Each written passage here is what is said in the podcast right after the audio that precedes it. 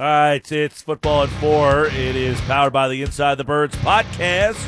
Geoff Mosher's in today for Andrew DiCecco, who's on vacation. Football at four on 97.3 ESPN, brought to you by PlaySugarHouse.com. Sign up now, and they'll match your first deposit up to $250. Go to PlaySugarHouse.com and win real money with their sports book, along with casino games from the comfort of your home. Must be 21 to play. Gambling problem? Call 1-800-GAMBLER. Geoff Mosher is in the house. We got a lot to dive into. The latest Inside the Birds podcast, recorded with the ITB TV. Bill Polian today. He was the GM for the 87 strike and for the 11 uh, labor dispute, and talked about the similarities of that time and getting ready for this year. And there was some new rules that have been put down. We'll dive into that, and uh, we can talk a little bit about what you'll see in the newest ITB TV with Geoff Mosher, who joins us now on the Boardwalk Honda Hotline. What's up, Mosh?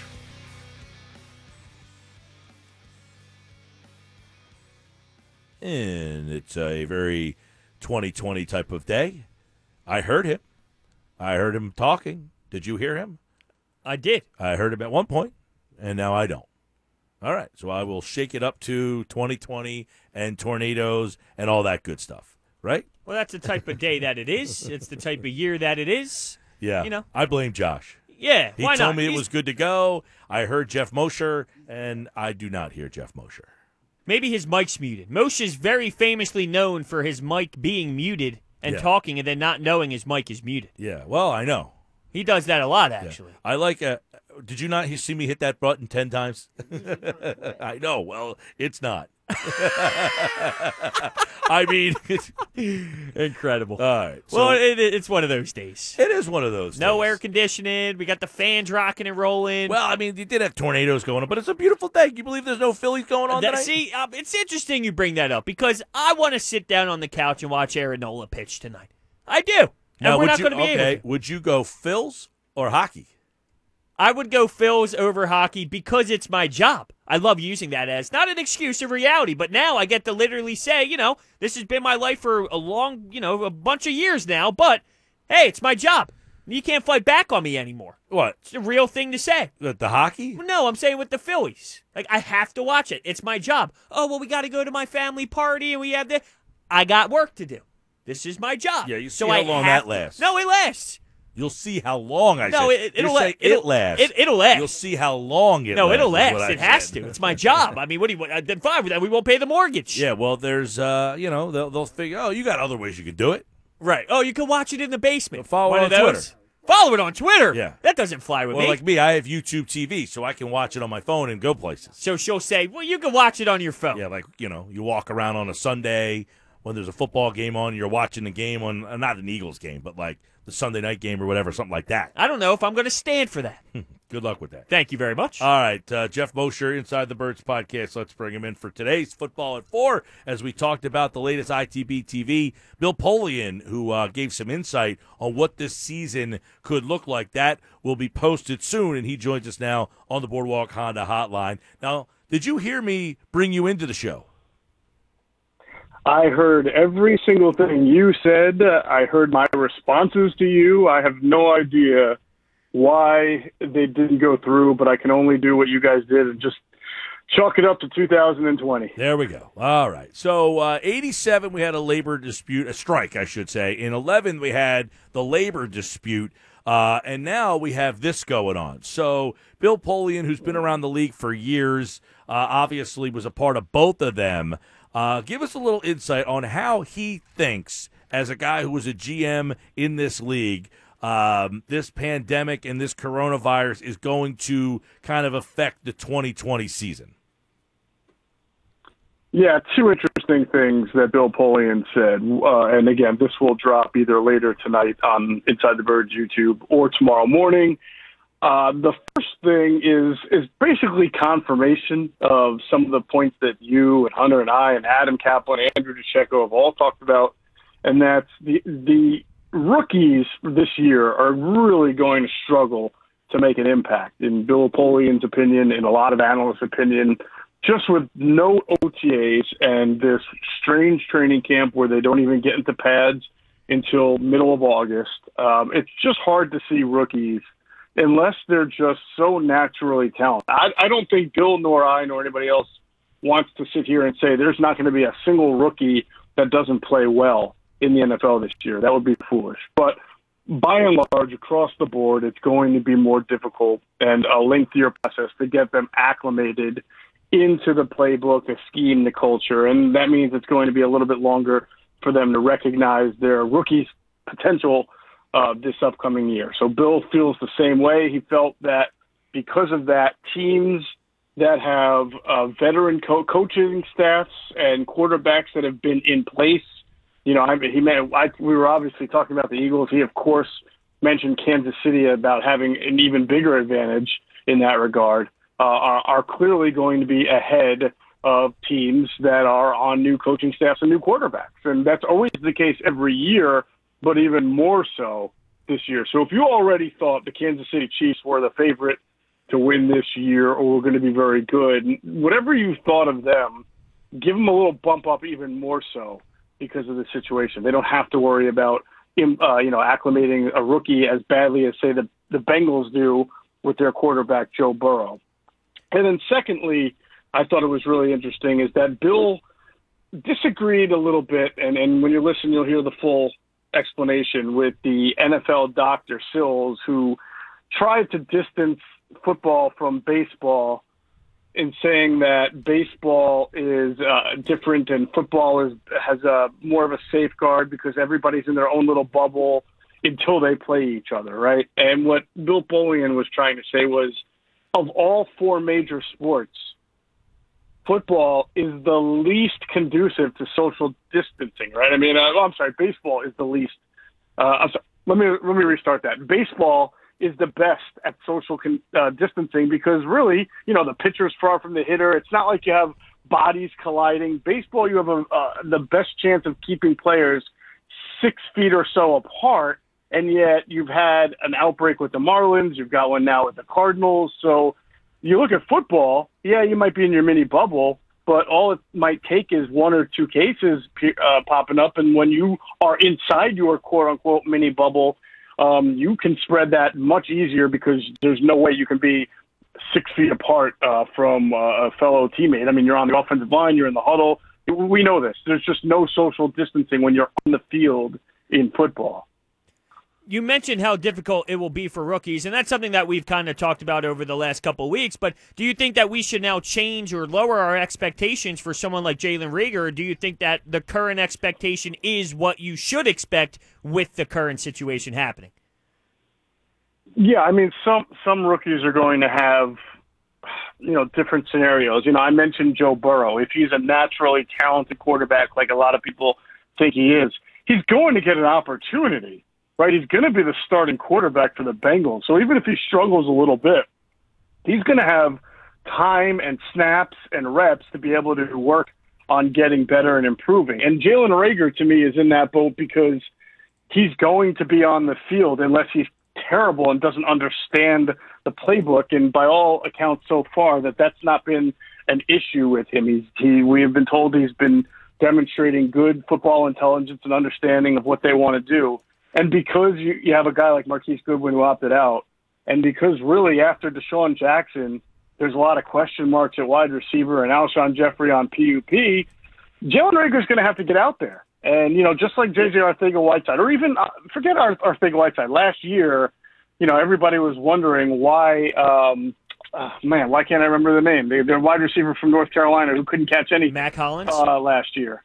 Matt, Thank Mack you, Hollins. Thank you, man. It's, it's, a, it's amazing how quickly we move on from guys, right? But Mack Hollins had every opportunity in the world for a good what six, seven weeks there to do something, and he was just unable to do that. So I mean, Jalen Reagor will have a lot of opportunities to get the ball in his hands, to run routes, to be uh, creatively schemed up. So I don't, I don't know that it's going to impact him as much as maybe what they want to do with Jalen Hurts or even Davion Taylor, who's already a project to begin with and really needs every single rep that he can get and, and just probably won't have that uh, in this training camp. And then you talk about the lower round guys, the fourth, fifth, and sixth for every team that's already, you know, struggling to make the team or, or not a lock to make the team.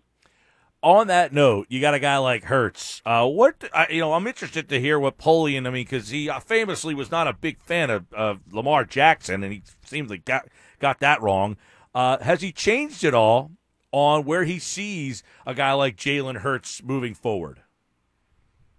Yeah, it was interesting because we asked him um, about the use of a second round pick on a guy like Jalen Hurts, and his answer was really more just in general about what the Eagles can do with Jalen Hurts. And he made it clear he felt that Jalen's athleticism and ability to impact the game, you know, as a weapon more so than a quarterback is probably what you're going to see early on. He just doesn't feel like um, Jalen coming out of college was a polished enough, you know, passing uh, quarterback, and that he's got to work on that part of the game before he can truly be considered a quarterback. And obviously, with everything that he's facing with everything that everybody's facing this year with these training camps and and uh, limited time, that it's going to be more difficult. But for as much criticism as he's taken on Lamar Jackson, and, and rightfully so, um, he's a huge fan of Russell Wilson. I mean, who's not?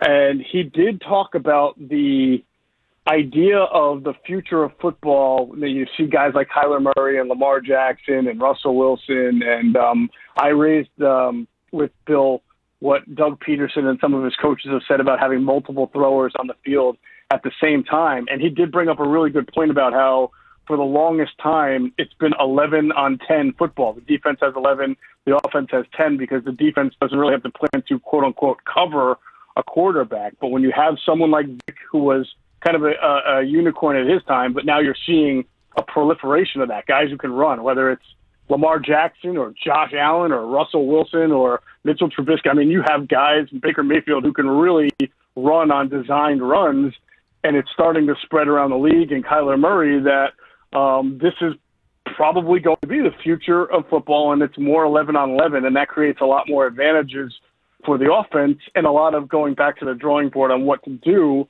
when you're the defense. This might be the most 2020 question you will get on this team. Should the Eagles quarantine Carson Wentz?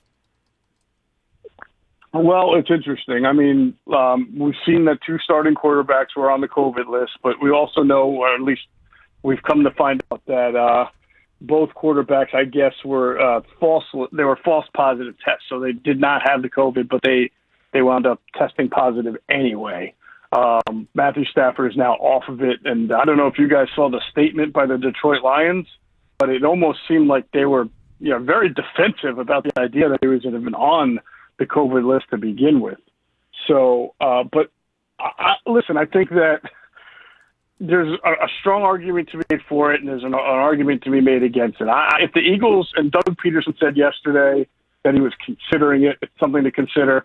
The quarterback position is the most important obviously position in the game. And this year, it's going to be doubly important to keep your quarterback healthy because you just have no idea how many healthy and available bodies you're going to have on a week to week basis. So if it means just taking your quarterback when he's in the when he's in the facility, we're not talking about on the field or at home. We're talking about when he's in the NovaCare complex and they're doing classroom work. If you want to put him in a room by himself and then have the offensive coordinator or play caller or the head coach, whatever, uh, and any other teammate like a center that maybe he has to work with. If you want to have them in another room and then you wind up doing a lot of your film study and conversing through Zoom, I don't think that's the worst thing in the world. I mean, you're safeguarding, and I, I don't think it kills chemistry. It's it's not like you you know you're keeping him there while practice is going on, and he's just watching practice from a TV screen and not participating And. It's just the the other part of the the mental part that a lot of fans don't see the the, the classroom element that goes on every day throughout the week. And if it if it really means keeping your quarterback extra healthy, why wouldn't you do it? I mean, think about everything the NFL already does to safeguard the quarterback position. If the Eagles went and did it, or if other teams did it, I wouldn't kill them for it. I think it would make there's some there's some sense to it. Yeah, the, and there's talk too, like the New Orleans Saints, I believe it is. They have quarantined their player or bubbled their players essentially. They have got a hotel, right, and they're having training camp where they're making the players live in a hotel. Uh, they cannot go home. They have to stay in this bubble hotel. You wonder if more teams are going to follow suit to that. Uh, you know, not only quarantining a player like Wentz or your uh, quarterback, but the whole team. Well, Mike, it's my understanding that that is an optional bubble atmosphere that they're doing.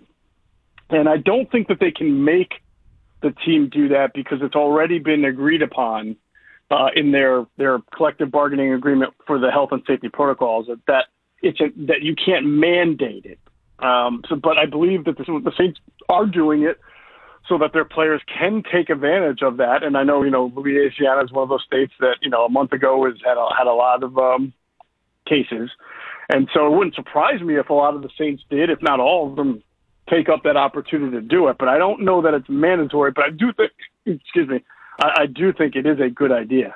Yeah, it's something that uh, more teams might start to look into and maybe not not mandate it, but strongly suggest you better stay inside that hotel. Um, if you want to take a you know move down that road. Uh, Geoff Mosher, football at four, powered by the Inside the Birds podcast. Make sure uh, you check out the latest ITB TV, which is coming up with Bill Polian. And uh, let's uh, get into uh, another concern.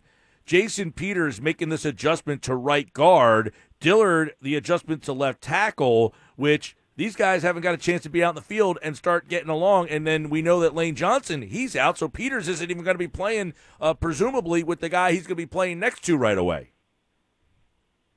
Yeah, I, these are the two biggest question marks to me on the team right now. And you can find some other ones at wide receiver, at safety, at corner, certainly. But you have a left tackle who's about to become your, your starting left tackle for the first time and taking over for a Hall of Famer right? And he a left tackle who was a first round pick last year, but only played sporadically and certainly left a lot to be desired at times.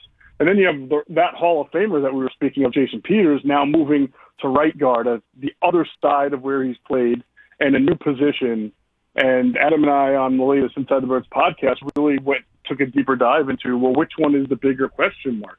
And you know, I think if you also factor in that these are two guys, you know, who are under the microscope and two concerns. Their first game is against Washington.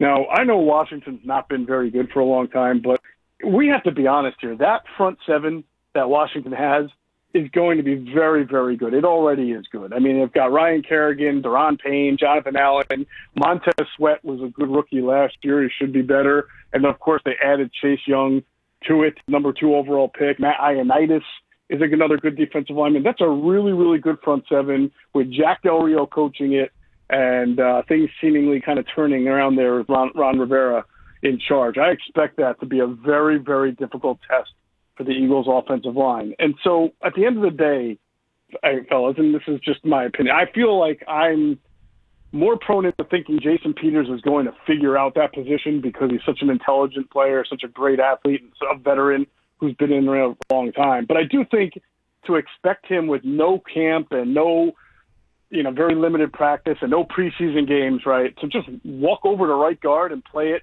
at a Pro Bowl level, I think would be against that Washington defensive front is a little much. I I tend to think that Jason will get better as the season goes on, but he's gonna have to take a few months early on. My bigger concern is will he stay healthy and durable enough to get better all season long? And with Dillard, you know, there's a level of concern because he really needed this off season to improve in the areas that we, you know, hand usage, getting stronger, you know, um, defending the bull rush, which he has had issues with going back to college. And he's just really not getting that opportunity at the moment. And he's not going to have a lot of opportunities when, when even when the pads come on till the start of the season to really, really be able to hone that. And when you when you start off the year against a pass rush like the Washington has, you know, when two when two fifths of your linemen are kind of question marks against a really good defensive front, things can get ugly quickly. Well, a scenario just popped up into my head when you were saying, you know, Jason Peters, what if he gets hurt? Well, what if that does happen and then Andre Dillard either struggles a lot or what if he goes down too and then your your security blanket in Jason Peters sliding to left tackle isn't even there? Yeah, it's not, and that's why it's a you know it's a to me it's it's a it could be a very strong offensive line, but it could also be a very scary one if injuries result. I mean, Matt, there's a lot of questions that need to be answered this training camp, and it's not going to be a real training camp. And the first question, Hunter, that you're alluding to is can Jordan Mailata stay healthy and be that backup offensive tackle that this team really needs if Jason Peters or Lane Johnson were to get hurt. And we've heard a lot and we've seen it a little bit about Mailata's talent, about his athleticism, and this is year three for him. But he's also had the two back injuries that have put him on IR the last two years. If he can be that guy, then you feel a little bit better. And then, of course, Matt Pryor can also play guard and tackle as well. But if he can't be that guy, and now you're looking at Matt Pryor, who's only started one game in his career as your top backup offensive lineman, you're not feeling as good about the offensive line. It's uh, I'll leave you with this then a question from the uh, Inside the Birds Facebook group from Dave Hanson. Uh, interesting because I've brought this name up a few times as well. He wants to know if there's a veteran linebacker out there. He mentioned Mark Barron. He's a guy that I like. Uh, he kind of fits, it seems, what the Eagles like. A guy who was a safety in college. He was productive. He is 31. He's been hurt, uh, but he has been a productive guy. So, do you still see linebacker help that could come in, or are they going to go with what they got? You know, about a month and a half ago, maybe longer, guys, I, I remember hearing from a, a team source that um, they were confident that Howie Roseman was going to do something at linebacker as far as bringing in a veteran, and they felt, you know, this source felt that they really needed to do something to bring in, you know, just someone who's played the game for a little bit, has some experience, doesn't have to be a knock your socks type of signing, but just somebody that adds to this group. And uh, you know, we're now a month, month and a half later, and nothing has happened yet. I do think Howie will still look to add at this position.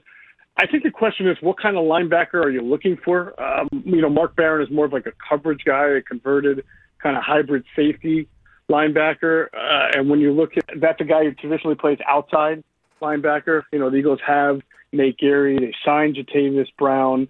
Um, they've got Duke Riley that they want to give a look to. My question is, what about that run down downhill linebacker? Right now it's TJ Edwards, and he's looked nice and, and you know obviously made the team last year as a rookie free agent. If he got hurt, who plays middle linebacker?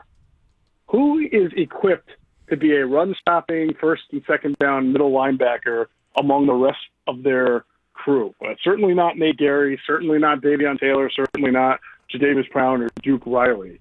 You know, Dante Olson probably qualifies the most, and he's that rookie free agent that they signed out of. Um, uh, Montana. Either Montana or Wyoming. Yeah, yeah, either Montana or Wyoming. I I apologize uh, for the fans of those schools. Somebody actually hit me up on Twitter or email once saying I, I got the wrong school. And, but either way, he's kind of a what they call a tackling machine. He is a downhill guy, but we don't know if he's going to be on the team. So that's an area that I think, you know, you talk about going up against Ezekiel Elliott, Saquon Barkley, we know that Ron Rivera has always been a proponent of the running game, the power running game. When he was in Carolina, that you kind of have to look at the Eagles and say, man, if if, if Edwards is either not playing well or hurt, they were in a real bind there as far as stopping the run. Yeah. Now, real quick, Geoff, you just mentioned I don't know if he's going to make the team, and, and this isn't going to guarantee that he would, but the NFL did put some rules out today that could help guys out. 16 players on the practice squad, four protected spots mm-hmm. as well. So it looks like they're kind of cognizant of the fact that, hey, we don't want these guys to not make the team because they couldn't be part of the 90 or. Um, you know, something like that. Live so like they are going to let you try to figure out ways to expand rosters a bit.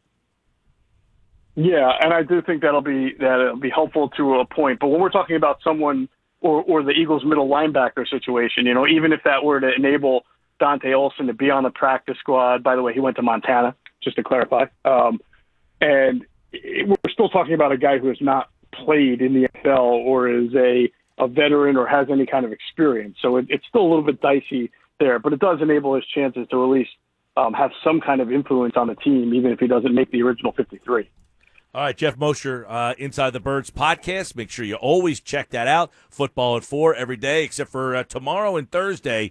Uh, we have Sixers and Flyers, so no football at four Wednesday and Thursday. It will be back on Friday with Adam Kaplan, and he will be in for football at four on the Friday edition. Geoff Mosher pinch hitting today for Andrew DiCecco, who is on vacation, and of course, always the Inside the Birds podcast and football at four. Thanks, pal. All right, guys. Have a great rest of your day. You too. And of course, uh, football at four, it's brought to you by PlaySugarHouse.com. Sign up now and they'll match your first deposit up to $250. Go to PlaySugarHouse.com. Win real money with their sports book along with casino games from the comfort of your home.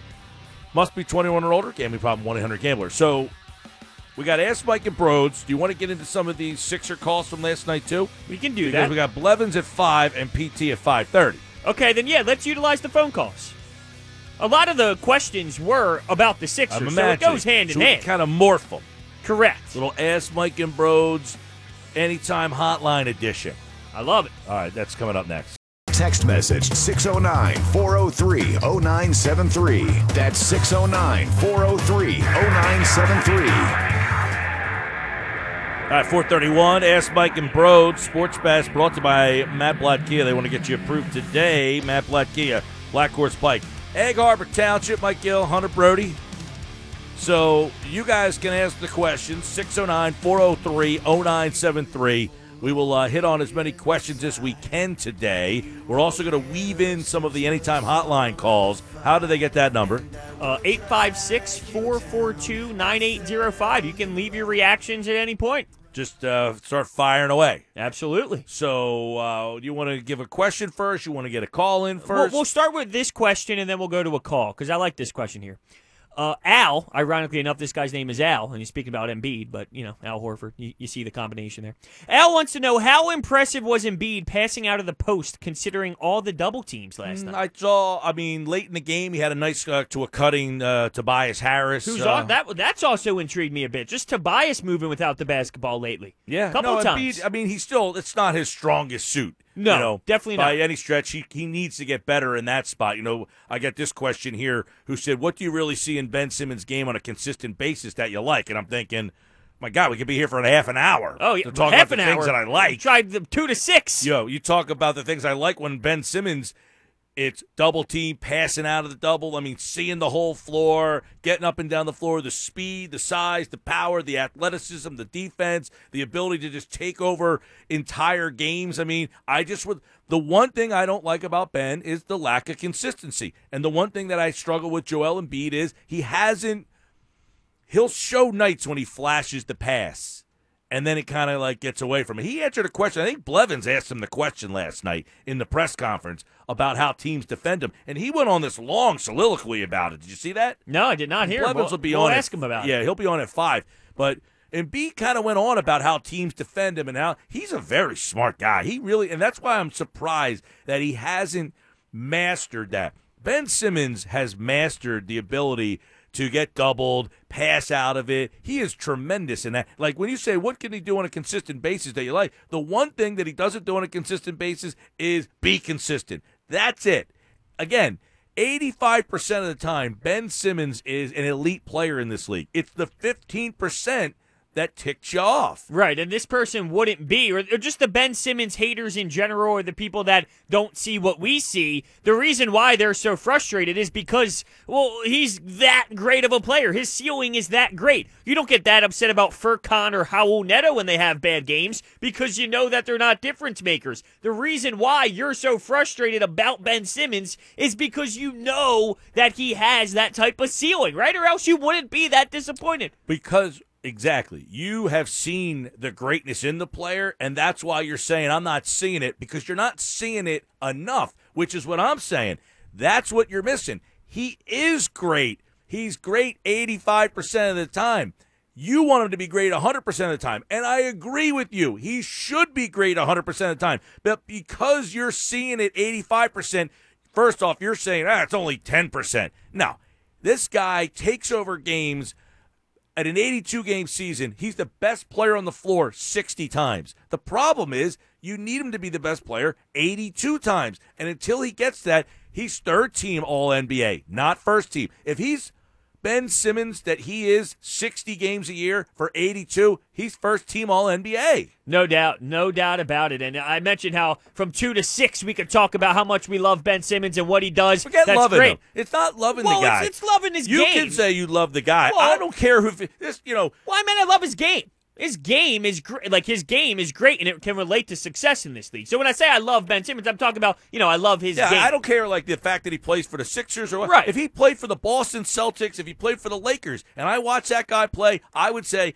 by the way, the guy has been in the league for three years. He's been an All Star twice. That's not by accident. and rookie of the year. By That's the way, not by well, the rookie of the years, whatever. Okay. The All Star selections, you don't just make the All Star team. You know that's not easy to do.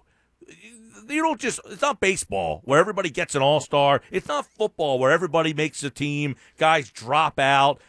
The NBA, you have to earn your way on an all-star team. There are players that are on teams that are just eh and they don't make the All Star game, and they're very good players. You have to be one of the elite players in the game to make an All Star team. And yeah, the back end of those guys like Khris Middleton, you might not look as elite. Al Horford's made All Star games. You might say, eh.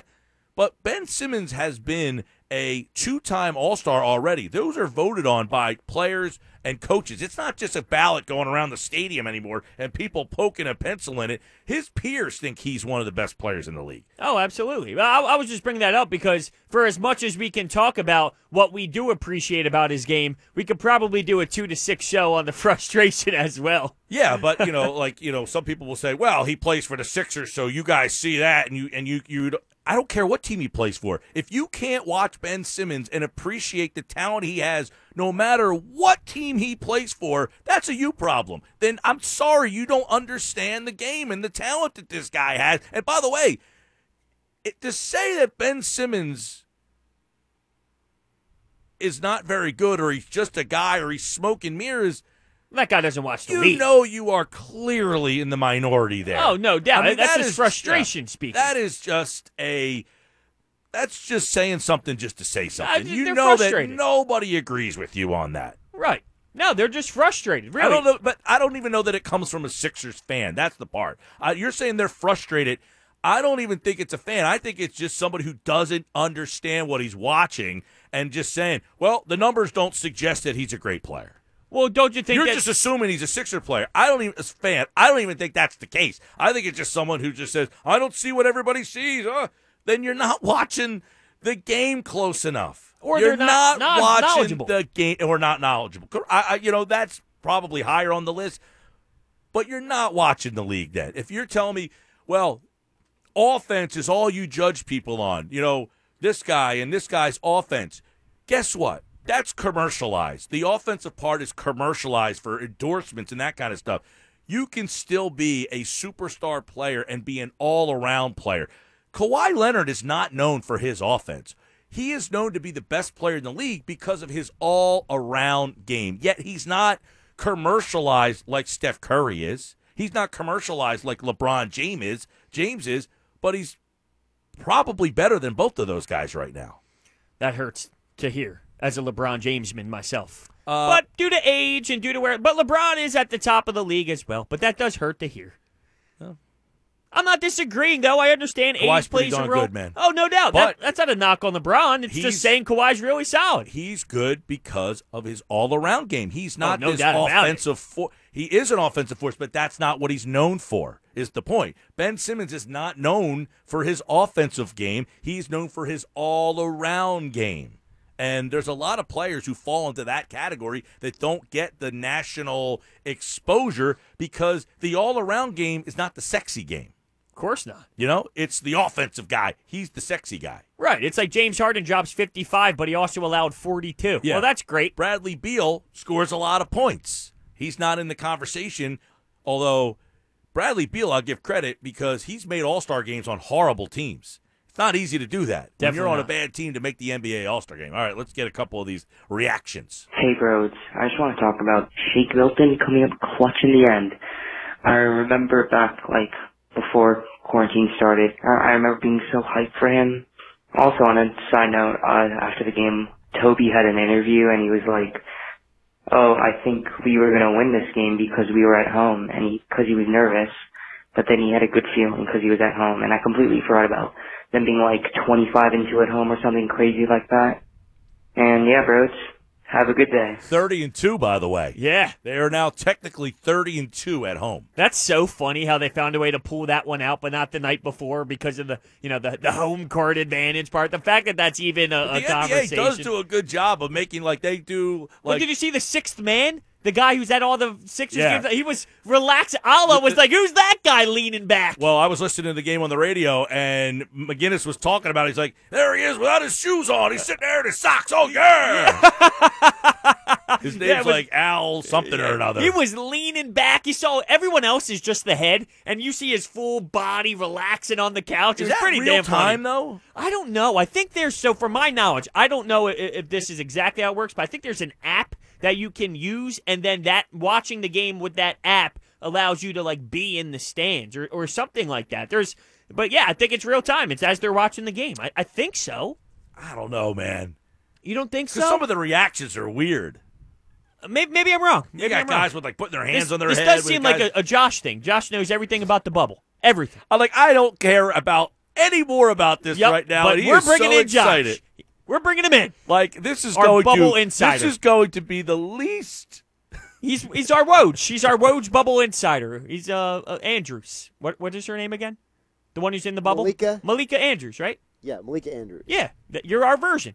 You're Sure. inside the bubble. So basically, the way it works is that there's two different feeds that they put up there. There's the feed that's a live feed of people while they're watching the game. There's another feed that's like prepackaged feed. So, for example, uh, Timothé Luwawu-Cabarrot and his dog were on the Nets game today, while TLC was playing. Oh, that's ridiculous.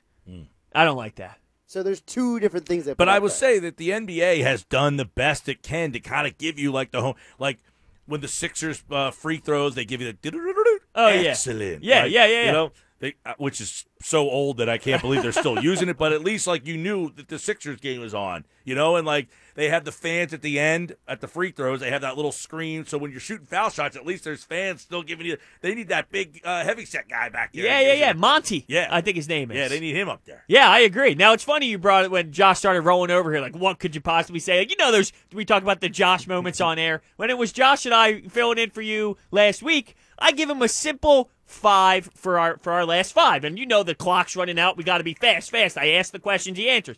Simple question: pancakes or waffles, right? Yeah. And I see Josh's face go, and I'm like, oh, I shouldn't ask the one.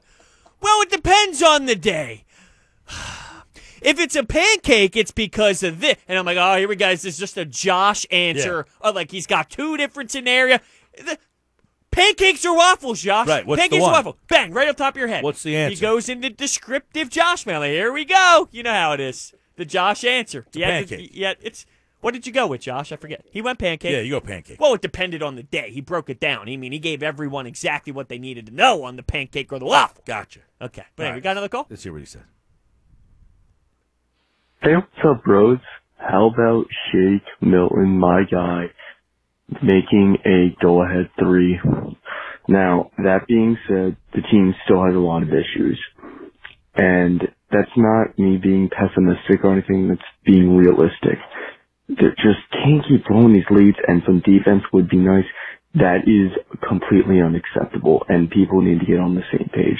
Other than that, I'm happy with the win. Go Sixers. By the way, that's two in a row on the shake. Yeah, well, of course you're going to be excited about Shake the second it happens, Mm-hmm. right?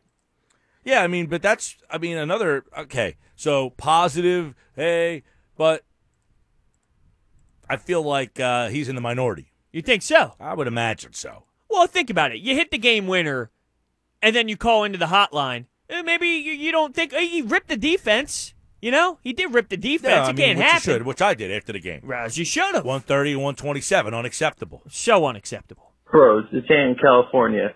Man, people need to give Brett a break. I'm tired of the constant slander. Like, what are we supposed to do in foul trouble situations? Our bench is extremely limited. No Mike Scott, no Little Dog the third. We have Neto, we have Matisse, we got Horford, we got Burks, who hardly played.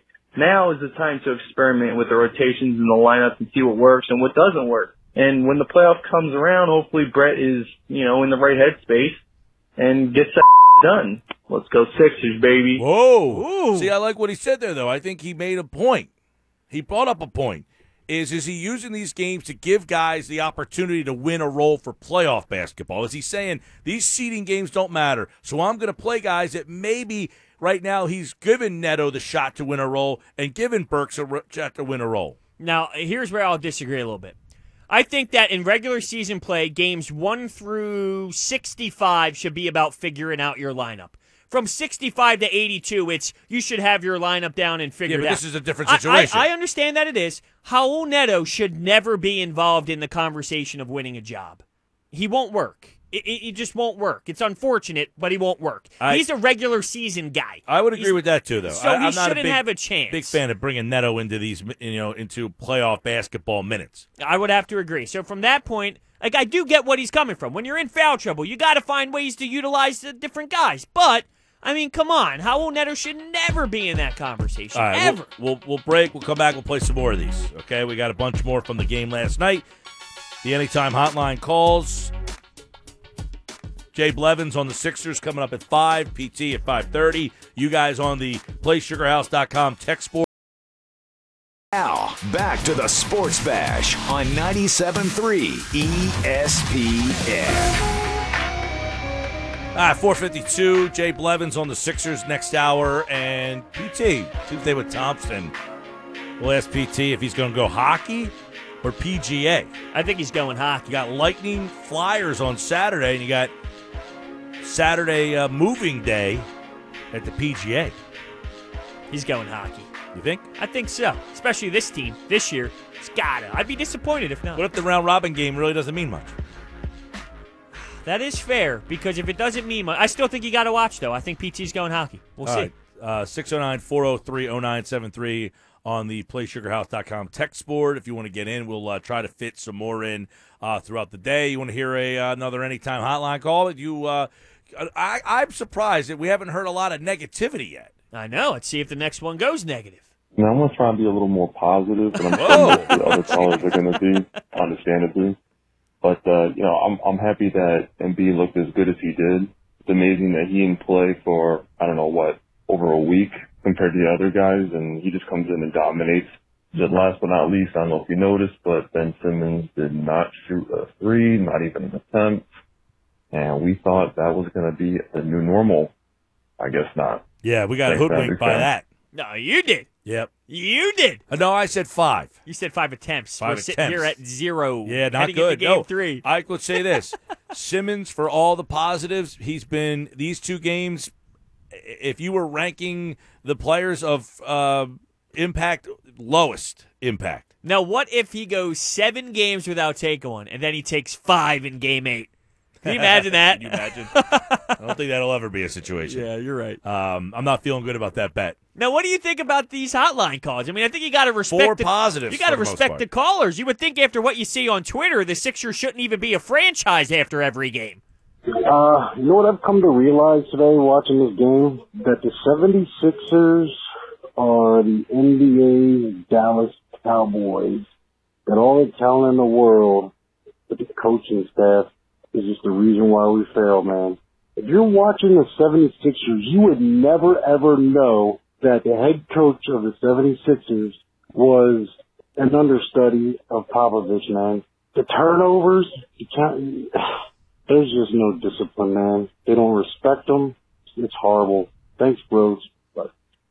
I felt like I heard that one yesterday. I think so too. That might have been one that we replayed yesterday. I, that that was my fault. I think I sent that one to Let's say Josh the to cut up. Popovich one. Yeah, I might have Yeah. sent resent that one to Josh by mistake. I thought Popovich made a couple of, uh, you know, early in the game. I was kind of like, what's going on here? But you know, Well, you know what's interesting? You have 21 turnovers in the first game, right? And that's Brett Brown's fault. That's his problem. He can't figure out a way to get to this team. Then last night they're around 13 turnovers, which is way more reasonable. Does Brett Brown get any credit for holding them to only 13 turnovers instead of 21? Look, no, and by the way, defense is a will and a desire. They have not had the will and desire to want to play defense. And Brown called them all out on it last night. They asked him, "What you think about your defense in the fourth quarter?" Last two games, said, "I think it stinks." Huh. We'll see if anything changes though. It's not wrong. Who do they play uh, tomorrow? They play the Wizards. Ah, I know. Now, if they lose to them, how do we feel? uh, yeah, I think Washington's uh, not ready to get out of the bubble. Yeah, I'd probably feel the same way.